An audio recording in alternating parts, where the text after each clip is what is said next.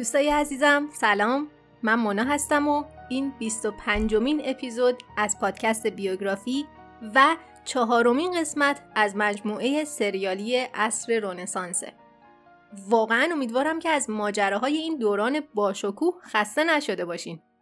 اما توی این قسمت مطمئنم که امکان نداره که حوصلتون سر بره چون که می‌خوام داستان هیجان انگیز جنایتکارترین خانواده تاریخ رو براتون تعریف کنم. اما قبل از شروع داستان ازتون می‌خوام که به دو تا نکته توجه کنید.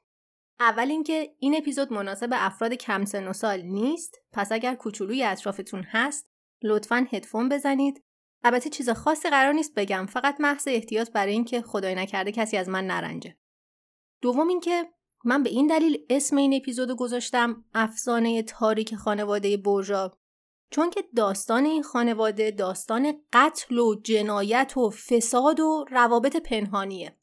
خب طبیعیه که خیلی از اینا توی روز روشن و جلوی چشم مردم که اتفاق نمیافتن. به همین دلیل خیلی از تاریخدانا امروز باور دارن که خیلی از چیزهایی که درباره این خانواده میگن ممکنه که اصلا شایعه بوده باشه. به همین دلیل من واقعا یه مدت زیادی داشتم فکر می‌کردم که چطوری این داستان رو تعریف کنم. اصلا از چه زاویه‌ای بهشون نگاه کنم تا اینکه بالاخره جواب رو پیدا کردم. بیشتر از 80 درصد چیزایی که امروز میشنوید نوشته های ماکیاولی درباره این خانواده است و من مطالب از یکی از سخنرانی های جورج استوارت مورخ آمریکایی گرفتم. پس شما امروز با سه واسطه دارین این حرفا رو از ماکیاولی میشنوین.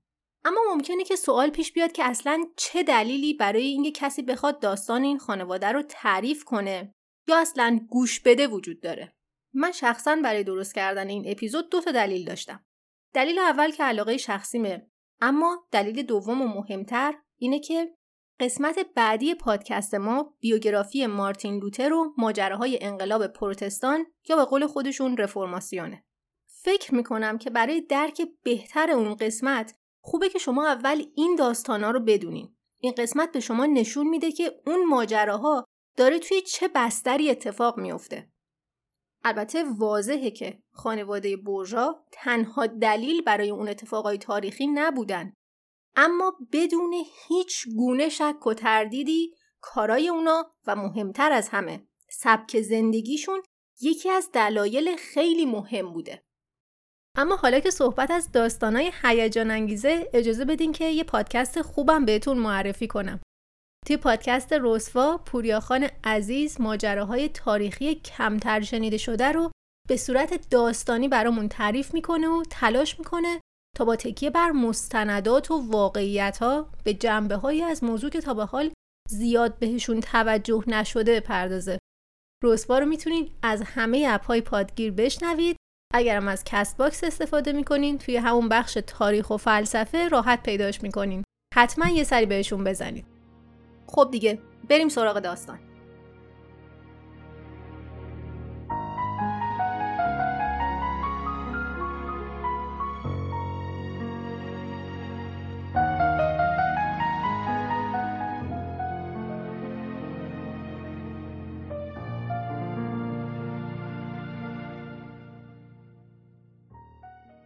همه چیز از اونجایی شروع شد که خانواده بورژا از سرزمین کاتالونیا خودشونو به ایتالیا رسوندن. در واقع در اون روز آلفونزو د بورژا که یه مرد روحانی بود به روم اومد و چند سال بعدم شد پاپ کالیکتوس سوم. اما خب اون تنها نیومده بود بلکه همراه خودش پسر برادرش رودریگو د بورژا هم آورده بود. رودریگو جوونم طبیعتا خیلی زود به کلیسا پیوست. اون به شدت باهوش و سخت کوش بود. در واقع همه توجهش به پیشرفت کردن و جلو رفتن تو زندگی بود. اینطوری بود که راه خودشو توی سلسله مراتب واتیکان به جلو باز کرد و توی سن 20 سالگی شد اسقف اعظم، توی 25 سالگی کاردینال و در 26 سالگی مشاور واتیکان. جایی که فقط یک قدم با پاپ شدن فاصله داشت. رودریگو انقدر باهوش و با استعداد بود که می‌گفتن که هیچ کس در دنیا به خوبی اون واتیکان و قوانینش رو نمی‌شناسه. در این حال اون یه مرد جوون خیلی جذاب بود. پر جنب و جوش پر حرارت برونگرا کنجکاو و خوش اخلاق. و البته خیلی هم به خانمای زیبا علاقه داشت. در طول این سالا اون چند تا معشوقه داشت و از اونام هشت تا بچه. اما همه چیز عوض شد وقتی که رودریگو با ونسای زیبا که از خانواده اشراف بود آشنا شد. اونا عمیقا شیفته هم شدن و شروع کردن به یه زندگی خوشحال و طولانی در کنار هم بعد از یه مدتی هم صاحب چهار تا بچه شدن. خب حالا اگه همین اول کار چند تا از نورانای مغزتون اتصالی کرده اصلا نگران نباشین شما تنها نیستین. من باید اینجا این نکته رو براتون روشن کنم که درسته که روحانی های کلیسای کاتولیک اجازه ندارن که خانواده یا هیچ رابطه احساسی داشته باشن اما در اون زمان در روم این یه موضوع کاملا عادی بوده. همه کاردینالا برای خودشون همسر و کلی هم بچه داشتن. فقط فرقش این بود که نمی‌رفتن کلیسا عقد کنن چون خب نمی‌شد دیگه. ولی همینطوری با همدیگه زندگی می‌کردن همه هم می‌دونستن که اینا خانواده این کاردینال یا مثلا اون اسقفن. هیچ چیز پنهانی هم وجود نداشت. پس رودریگوی هم اینجا هیچ کار عجیب غریبی نکرده. بچه های اونا به ترتیب بودن خوان که البته بعضی جاها نوشته شده جیووانی اما ما با همون خوان پیش میریم. دوم چزره، سوم لوکرتسیای زیبا و دوست داشتنی و چهارم جافری که کوچکترین پسر بود و هیچ نقش خاصی توی داستان ما بازی نمی‌کنه. رودریگوی پدر خیلی خوبی بود. اما در کنار همه اینا یه آدم خیلی هدفمندی هم بود. اون می‌دونست که در قدم اول می‌خواد و باید یه روزی پاپ بشه. اما از اونجایی که خیلی بلند پرواز بود یه تصویر کامل از آینده بچه هاش بعد از مرگ خودش هم توی ذهنش داشت. اون می‌خواست که خوان پسر بزرگترش هر طوری که شده یه لقب اشرافی مثل دوکو به دست بیاره با یه خانواده سلطنتی ازدواج کنه فرمان روای یه شهر یا یه ایالتی بشه و البته این حکومت باید وراستی باشه. یه چیزی مثل خانواده اسپورتزا در میلان. از طرف دیگه چزره باید پاپ بشه. لوکرتزیا هم با یه خانواده مهم ازدواج بکنه که باعث ایجاد یه پیمان سیاسی قوی بشه. به تصویر دقت کنید. این سه نفر با هم می‌تونن یه خانواده سلطنتی ابدی شکست ناپذیر بسازن. در واقع اینجا نقش چزره و لوکرتزیا حمایت از خانواده خوانه. به همین دلیل اون برای دهه ها آروم آروم هر روز برای رسیدن به این هدف تلاش کرد. برای دهه ها اون دوستا و متحدای سیاسی و البته مقدار باور نکردنی و غیر قابل تصوری پول و ثروت جمع کرد. توی همین دوران کاردینالیش اون دو تا کار خیلی مهم انجام داد. اول اینکه شرایط ازدواج ملکه ایزابلا رو با پادشاه فردیناند از اسپانیا فراهم کرد. شما اگر که اپیزود کریستوف کلمب گوش داده باشین این دو نفر رو می‌شناسید. این ازدواج یه ازدواج عادی نبود. در اون زمان توی اسپانیا یه درگیری داخلی خیلی شدیدی بین خانواده های پرقدرت وجود داشت. با ازدواج این دو نفر که البته به صورت مشترک هم حکومت می‌کردن اسپانیا دوباره یک پارچه و متحد شد و کم کم تبدیل شد به یه قدرت بزرگ جهانی. پس فراهم کردن شرایط این ازدواج یه کار خیلی مهمیه. و دوم اینکه وقتی که خوان بزرگترین پسرش 16 ساله شد رودریگو شرایط ازدواج اون با یه پرنسزی از ناپلو که فامیل ملکه ایزابلا بود و فراهم کرد. اینطوری خوان در نوجوانی شد دوک گاندیا که یه ناحیه بزرگیه در اسپانیا. البته باید به این نکته توجه کنید که در اون زمان ازدواج بین خانواده های مهم اروپا صرفا یه جور معامله سیاسی بود و به عشق و محبت کلا هیچ ربطی نداشت. از طرف دیگه هر پاپی حداقل به دو تا آدم قابل اعتماد احتیاج داشت. یکی رئیس ارتش و دوم یه نفر کاردینال که حواسش به اتفاقای داخل واتیکان و روحانیا باشه.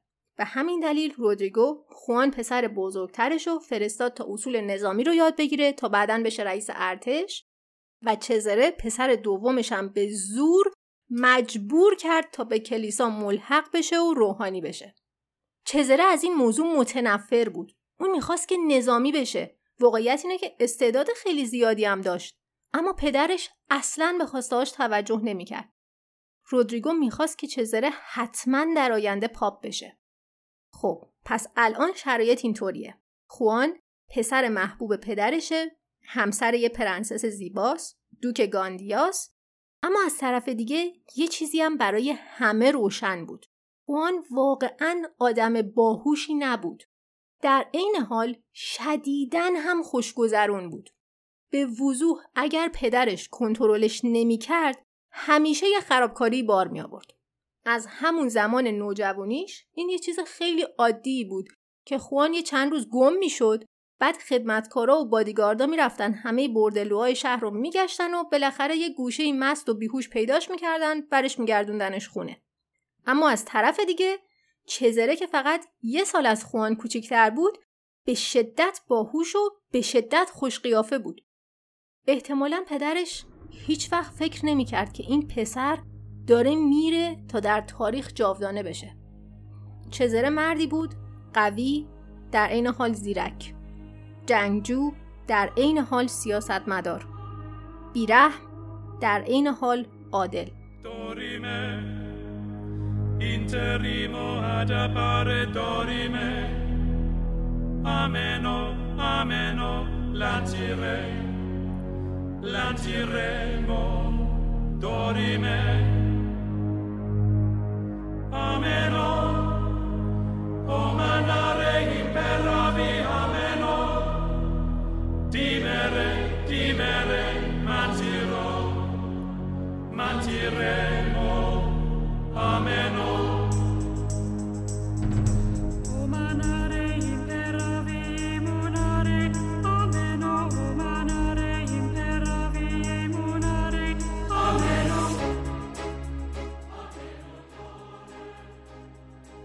خب در نهایت بعد از دهه ها زمین چینی و تلاش بالاخره اون روز سرنوشت ساز تو سال 1492 از راه رسید.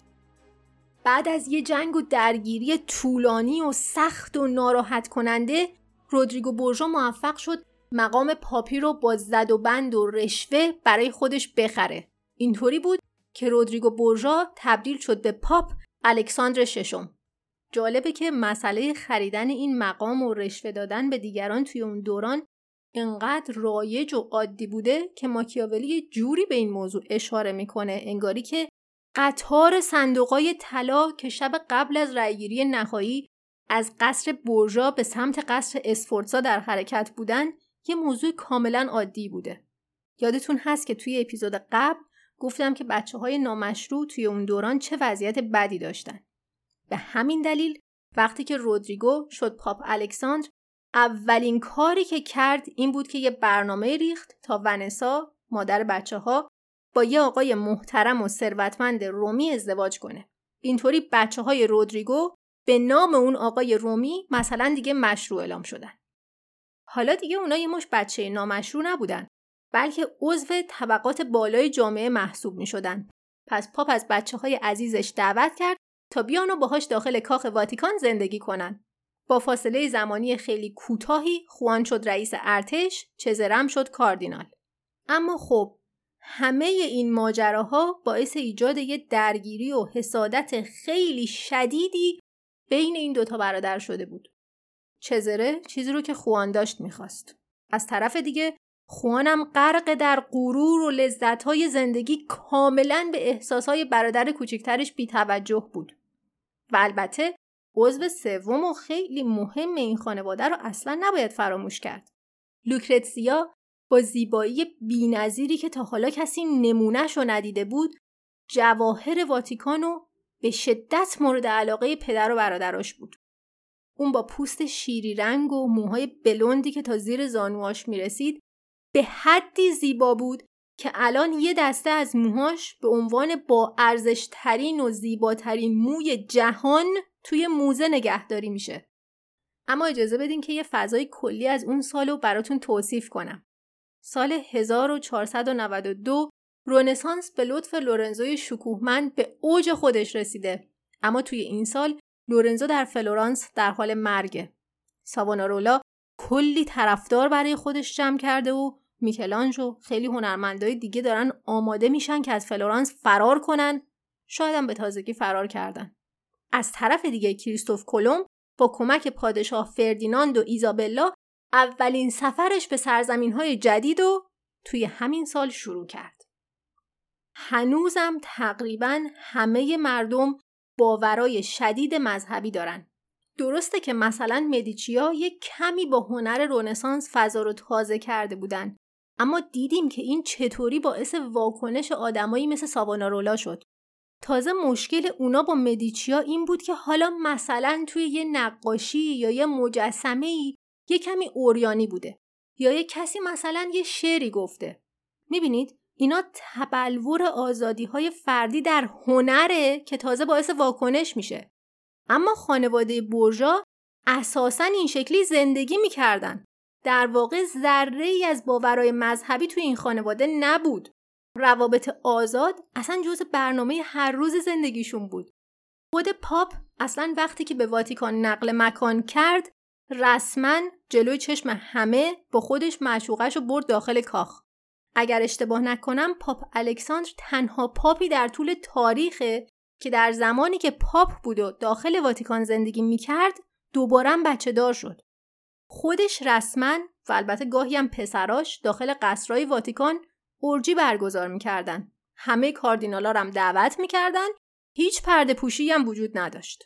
حالا مردم عادی قرون وسطایی توی تاریکی و سرما و بیماری و فقر و کسافت هر روز دارن دست و پا می‌زنن و بعد با بدبختی کلی هم مالیات میفرستن به روم. از طرف دیگه روم مثل بهشت روی زمینه.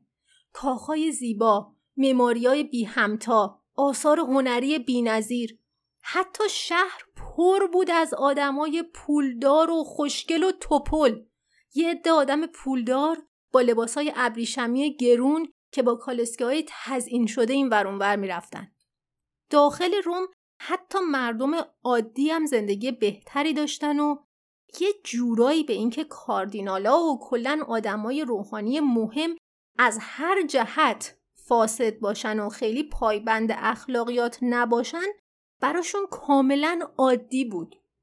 اما با اومدن خانواده برژا یه شایعه ها و یه خبرایی از کاخ بیرون میومد که حتی روم و غرق در شک و وحشت می‌کرد. این خانواده همشون نه تنها با سبک زندگی آزادشون خیلی سریع به همه نشون دادن که ما هر کاری که دلمون بخواد می‌کنیم به کسی هم ربطی نداره. بلکه از اونم مهمتر این بود که هر کسی به هر دلیلی که سر راه ما وایسه کارش تمومه. تقریبا بلا فاصله بعد از به قدرت رسیدن الکساندر یه سری قتل توی روم اتفاق افتاد. اتفاقا اینا همشون آدمایی بودن که حالا به یه طریقی سر راه یکی از اعضای خانواده قرار گرفته بودن یا سر یه موضوعی شاید مثلا رفت آمد بیوقفه خانمای کورتزان به کاخهای واتیکان اعتراض کرده بودن. البته هیچ مدرکی مبنی بر اینکه چه کسی اینا رو کشته واقعا وجود نداره. اما خب به هر حال این چیزی بود که مردم باور داشتن. شایعه هایی وجود داشت که پاپ تونسته به یه جور سم خاص دسترسی پیدا کنه به اسم کانتارلا که هر کسی رو که می‌خواستن حذفش کنن دعوتش می‌کردن و این سم رو میریختن توی شرابش و بعد اون طرف می‌رفت خونه چند ساعت بعد میمرد. به همین دلیله که نمیشه اثبات کرد که واقعا پاپ این آدم رو میکشته. اما چیزی که درش هیچ شکی نیست اینه که دوروبر این خانواده همینجوری چپ و راست مدام جنازه میافتاد. اما جدای این ماجراها مهمترین اتفاق اون دوران سفرهای کلم بود. یه مدتی گذشت و مشخص شد که کلم واقعا یه سری سرزمین های جدیدی رو کشف کرده پاپ رسما به خانواده سلطنتی اسپانیا از طرف کلیسا اجازه داد تا اون سرزمین ها رو اشغال کنن مردمش رو به بردگی بگیرن و به زور مسیحیشون کنن در واقع این پاپ الکساند بود که چراغ سبز همه اون جنایت ها رو توی سرزمین های جدید و نشون داد و اسپانیا رو رسما مالک اون سرزمین ها شناخت. اما خب کلم در برگشت فقط با خودش پول و برده نیاورده بود بلکه یه هدیه خیلی جالبی هم برای سرتاسر سر اروپا با خودش داشت. بله، بیماری سفلیس. دانشمندا هنوزم درباره این موضوع کاملا مطمئن نیستن. اما احتمال خیلی خیلی زیادی وجود داره که کلمب و مردای همراهش بیماری رو با خودشون به اروپا آورده باشن. چیزی که درش شکی نیست اما اینه که دقیقا توی همون زمانا بود که ناگهان یه جور همهگیری وحشتناک سفلیس سر تا سر اروپا رو گرفت. و خب طبیعتا خوان و چزره هر دوتاشون به خاطر سبک زندگیشون همون اوایل ماجرا وقتی که خیلی خیلی جوون بودن به این بیماری مبتلا شدن. حالا یه پنج سالی از پاپ شدن الکساندر گذشته و دیگه همه خوب می‌دونن که با کی طرفن. دلیلش رو واقعا نمی‌دونم اما بیماری خوان زودتر شروع کرد به نشون دادن خودش. دکترام که اصلا نمی‌دونستن که این چه بیماری هست برای درمانش جیوه و تریاک تجویز کردن. نتیجه این شد که خوان به شدت به تریاک هم معتاد شد. میشه گفت که توی 23 سالگی از شدت بیماری و اعتیاد دیگه واقعا کاری ازش بر نمی اومد. اما با این حال نمی‌دونم شاید از سر بیکاری تصمیم گرفت تا سانچای زیبا که معشوقه چزره بود و اقوا کنه. اینجا دیگه آخر خط بود. چزره یه شب برادرش رو دعوت کرد تا با هم برای خوشگذرونی برن بیرون. اون شب یه شب طولانی بود. کمی قبل از طلوع چزره تنهایی به خونه برگشت. یه کمی بعدم اسب خوان تنهایی برگشت به استبلش. تا ظهر روز بعد جسد قطع قطع شده خوانو در کرانه های رود تایبر پیدا کردن. پاپ از شنیدن خبر مرگ پسر محبوبش خورد شد. اون کاملا شیفته خوان بود و حالا اون کشته شده بود و البته شایه ها می‌گفتن که کار کار چزره است. داخل نوشته های ماکیاولی به این موضوع اشاره شده که این شایعه ای بود که انقدر گسترده بود و تکرار شد و تکرار شد تا اینکه در نهایت به عنوان واقعیت پذیرفته شد. خب حالا پاپ یه پدر عزاداره. کسی که یه پسرش یه پسر دیگهشو کشته. خیلی جالبه که اصلا چزره رو مقصر ندید. بلکه خودشو مقصر دید و به این نتیجه رسید که این مجازات گناهاشه و خوان تقاس کارهای پدرشو پس داده. پس تصمیم گرفت که توبه کنه و دیگه آدم خوبی بشه و یه زندگی پاک و درستی رو در پیش بگیره. البته این کارم کرد تا شیش ماه بعد که مسائل سیاسی دوباره همه چیز رو ریخ به هم. خب مشکل اصلی سیاسی اون زمان این بود که پادشاه فرانسه می‌خواست که ناپل رو برای خودش بگیره. اینطوری بود که ارتش فرانسه راه افتاده بود به سمت جنوب و برنامه این بود که از میلان و روم عبور کنن تا برسن به ناپل. و البته این چیزی بود که پاپ اصلا و ابدا دلش نمی‌خواست که اتفاق بیفته. حالا اینجاست که لوکرتزیا وارد بازی میشه. پدرشون رو خیلی دوست داشت.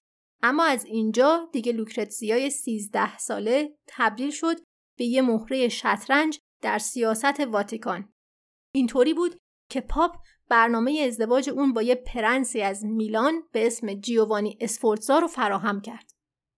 حالا چرا؟ چون خانواده اسفورتزا به میلان حکومت می‌کردن و فرانسویا برای رسیدن به روم باید اول از میلان رد می شدن. خب حالا اگه میلانیا در برابر اونا وای میسادن ارتش فرانسه هیچ وقت به روم نمی رسید. به همین سادگی. دقیقا به همین دلیل لوکرتسیا با جیوانی ازدواج کرد. جیوانی عروس زیباشو برداشت و به میلان رفت و بعدم وقتی که ارتش فرانسه به دروازه های شهر رسید مقاومت که هیچی درا رو باز کردن گفتن لطفا خواهش می‌کنیم بفرمایین داخل خانواده اسفورتزا دلیلی برای جنگیدن با فرانسه نداشتن. اونا تصمیم گرفتن که نه تنها به اونا خوش آمد بگن تازه هرچی هم که می‌خوان بهشون بدن تا زودتر از خاک اونا رد بشن برن پی کارشون. البته خب این تصمیم بدی نبود. اما این کاملا ایده مفید بودن لوکرتزیا در صحنه شطرنج پاپو اساسا نابود کرد. البته به همین سادگی هم نبود.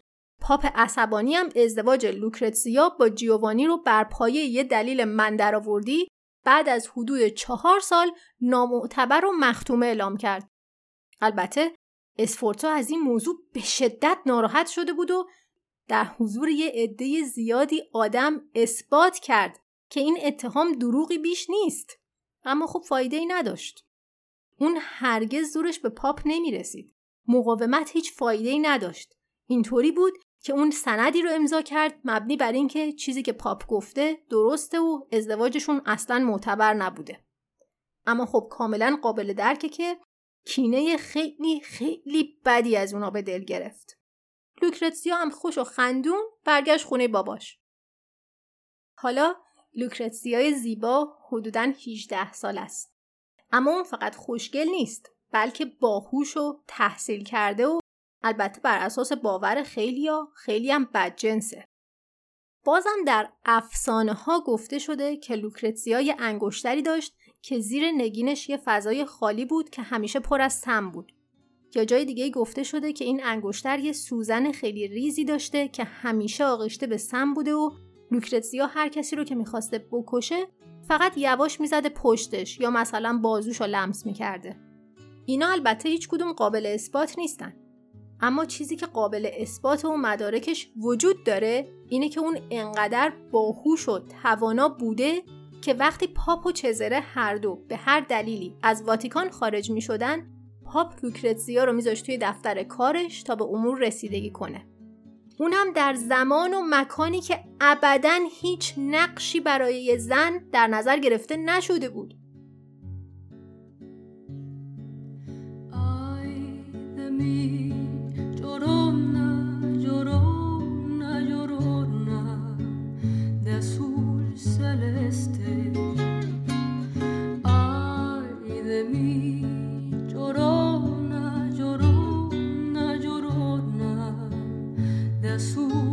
Sele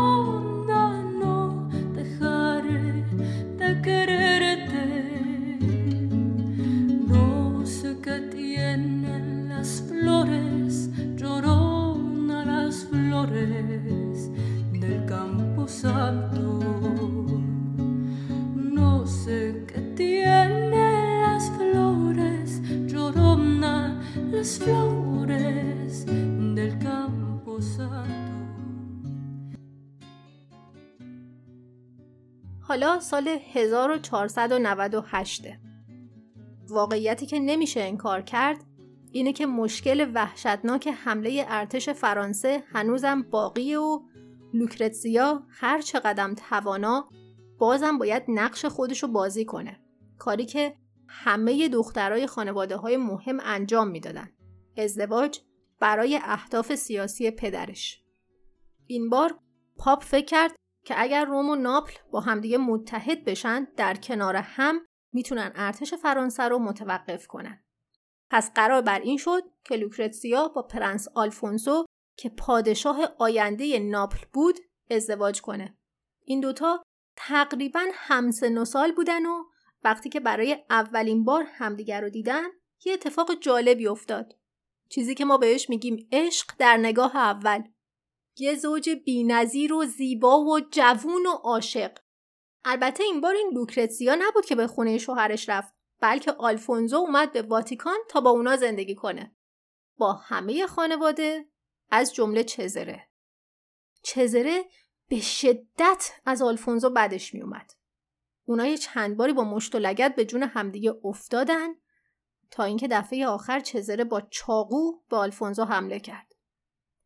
آلفونزو نزدیک بود بمیره. اینجا بود که همراه لوکرتسیا از روم فرار کرد. برگشت به ناپل تا خانوادهش ازش محافظت کنن. اما پاپ گفت که نه اصلا امکان نداره. من توانایی دوری از دختر عزیزم رو ندارم.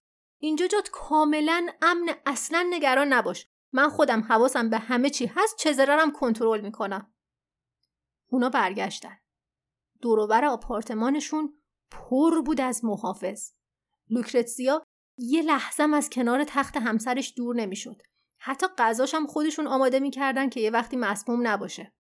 یه روز که لوکرتسیا همینجوری کنار تخت نشسته بود و داشت برای خودش کتاب می‌خوند یه نفر به سرعت اومد تو اتاق و با صدای نگرانی فریاد زد که پاپ حالش بد شده و داره میمیره و برو گفته که می‌خواد که تو رو برای آخرین بار ببینه لوکرتسیا بودو رفت بیرون و به محافظا دستور داد که نذارن حتی یه روح وارد این اتاق بشه اون به سمت دفتر کار پدرش دوید و به سرعت در رو باز کرد و پدرش رو دید که خیلی سالم و قشنگ نشسته اونجا لوکرتسیا شستش خبردار شد به سرعت برگشت به سمت آپارتمان خودش اما به اونجا که رسید دید که در شکسته و جسد همسرش روی تخت افتاده در حالی که با بالش خفه شده.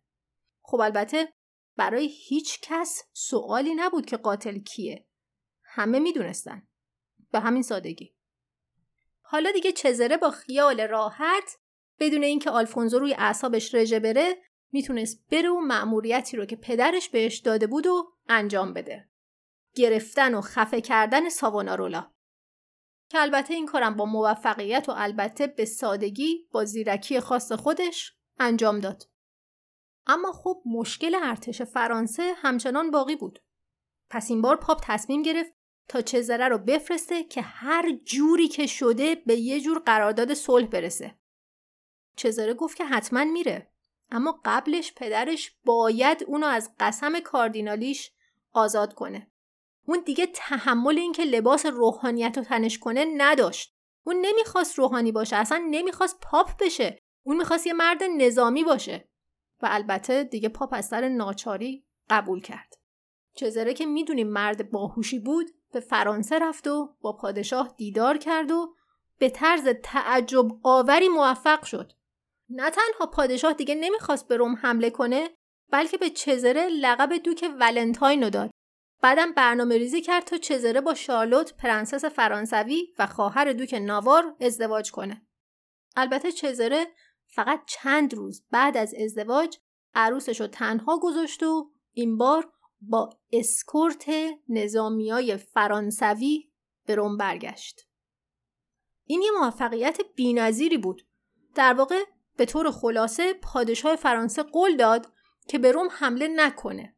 در عوض به هر جای دیگه از ایتالیا که دلش می‌خواست نه تنها می‌تونست لشکر بکشه بلکه چزره و ارتش پاپ هم کمکش می‌کردن. حالا در آستانه قرن 16 امیدای پاپ آروم آروم داشت به نتیجه بیرسید. چزره تقریبا بلافاصله یک کمپین نظامی رو شروع کرد. اون در تمام مسیر کاملا موفق بود. اون به هر شهری که می‌رسید مردم شهر فقط دو تا انتخاب داشتن.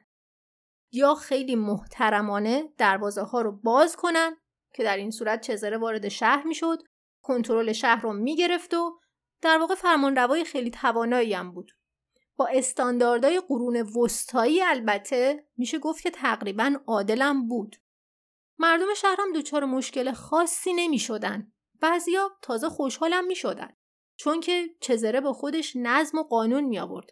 چیزی که توی بعضی از شهرها قبل از ورود اون اصلا وجود نداشت. و اما گزینه دوم این بود که دروازه ها رو باز نکنن. که در این صورت چزره شهر رو محاصره می‌کرد بعد در نهایت بالاخره دروازه ها شکسته می شدن و اون وارد شهر می شد و این بار همه مسئولای شهر در هر رتبه و درجه ای رو به همراه زنا و بچه ها و تمام فک و فامیلشون کشته نمی شدن. سلاخی می شدن. البته این برای خودش درس خوبی بود. این موضوع فقط توی یکی دو تا شهر اتفاق افتاد و دیگه همه شهرها دراشون رو باز کردن. اینطوری چزره شد فرمان روای نواحی وسیعی از سرزمین های ایتالیا که تا پیش از این تحت کنترل پاپ نبود. اما بین همه این پیروزیا یه اتفاق مهم دیگه ای هم داشت میافتاد. بیماری سفلیسش هر روز داشت قوی تر می شد. این بیماری اگر که درمان نشه به قسمت های مختلفی از بدن حمله می‌کنه. از جمله بافت مغز و البته صورت. اینطوری بود که یکی از زیباترین و جذابترین صورتهای اون دوران به وسیله این بیماری نابود شد.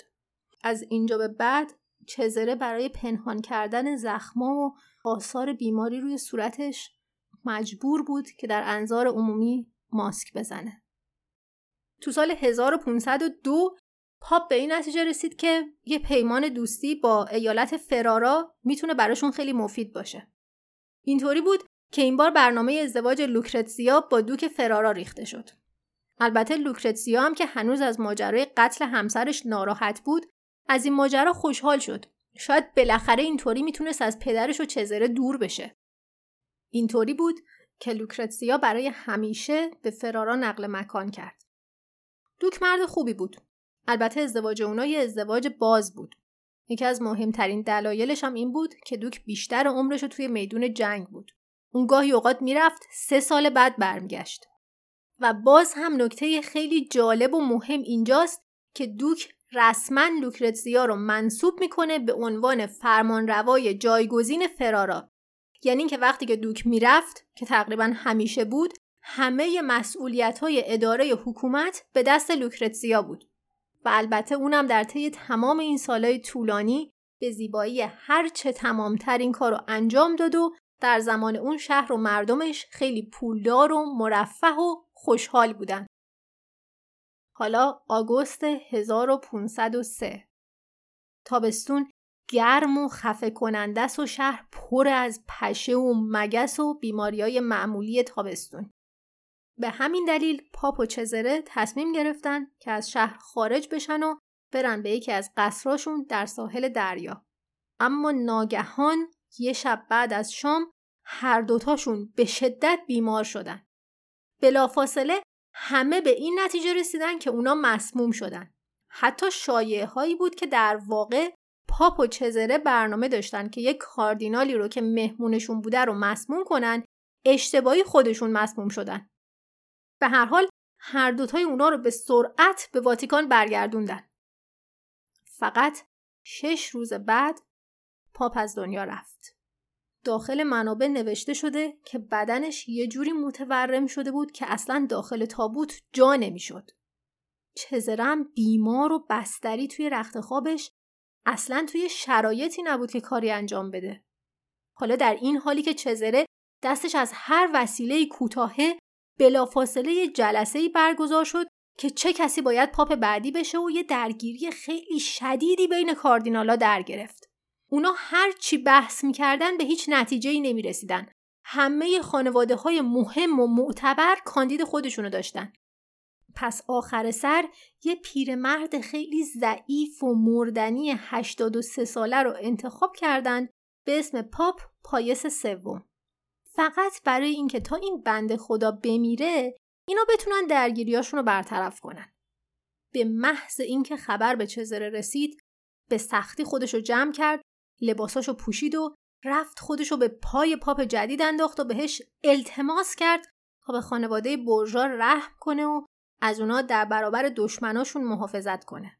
پاپ جدید البته از دوستای قدیمی خانواده بود. اون گفت که اصلا هیچ مشکلی نیست من ازتون محافظت می‌کنم.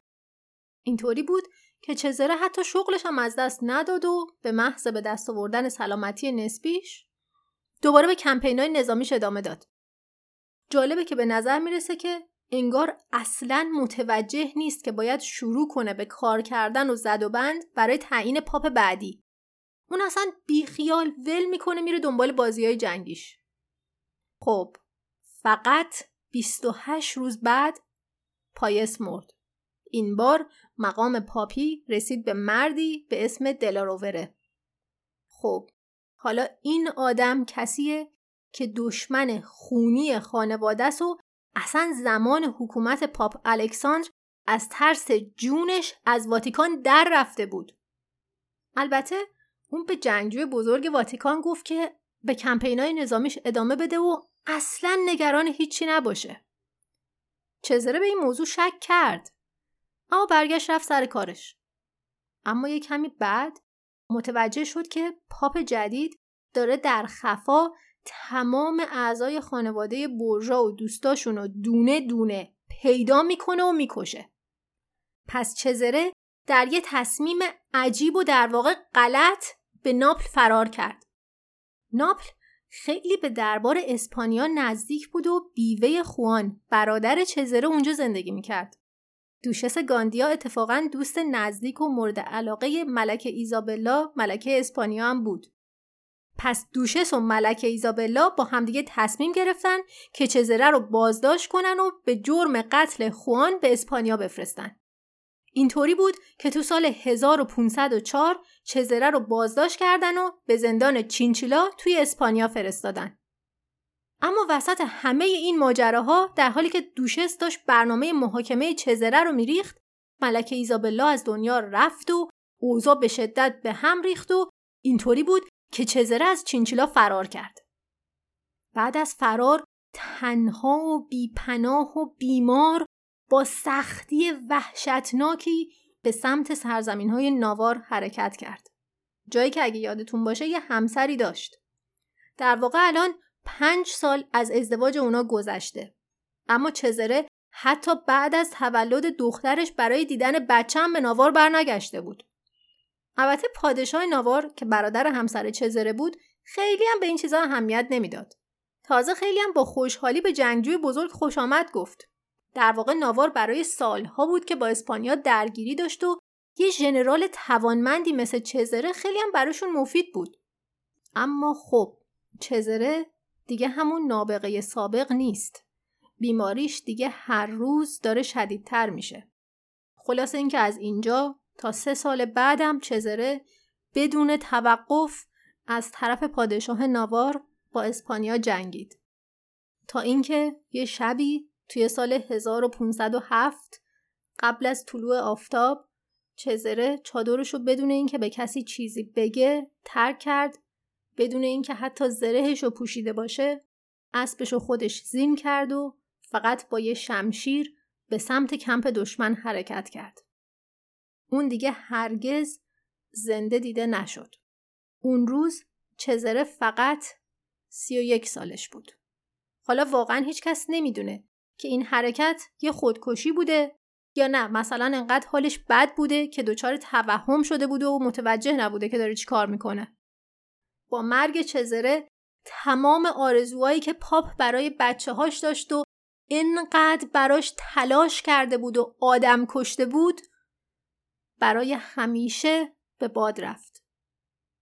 البته لوکرتزیا یازده سال دیگه هم در فرارا زندگی کرد. اتفاقا زندگی راحتی هم داشت همراه با روابط عاشقانه پرشور. یکی از مهمترین اونا رابطش با یه شاعر معروف بود به اسم پیترو بمبو. نامه های عاشقانه اونا حداقل از دید لورد بایرون زیباترین نامه های عاشقانه تاریخن. لوکرتسیا هنوز زنده بود که مارتین لوتر متن اعتراضی 95 تاییشو به در کلیسای وینتنبرگ میخ کرد. اما در نهایت اونم تو سن 39 سالگی دو روز بعد از تولد آخرین فرزندش از دنیا رفت. دقیقا در نقطه ای از تاریخ که چهره جهان یا حداقل جهان غرب داشت می‌رفت که برای همیشه عوض بشه. در نهایت خانواده برژا موفق نشدن که یه خانواده سلطنتی موفق بسازن. اونا تنها میراثی که به جا گذاشتن خاطره بیبندوباری و خوشگذرونی و قتل و جنایت بود. کارایی که در طول این سالا هر روز آروم آروم و ذره ذره مردم عادی و فقیر و عصبانی و عصبانی و عصبانی تر کرد.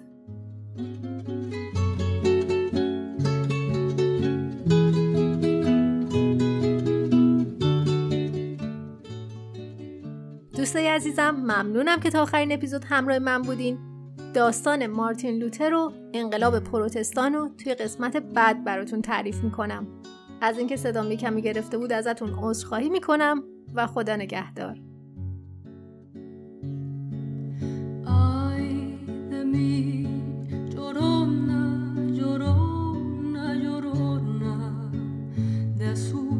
celeste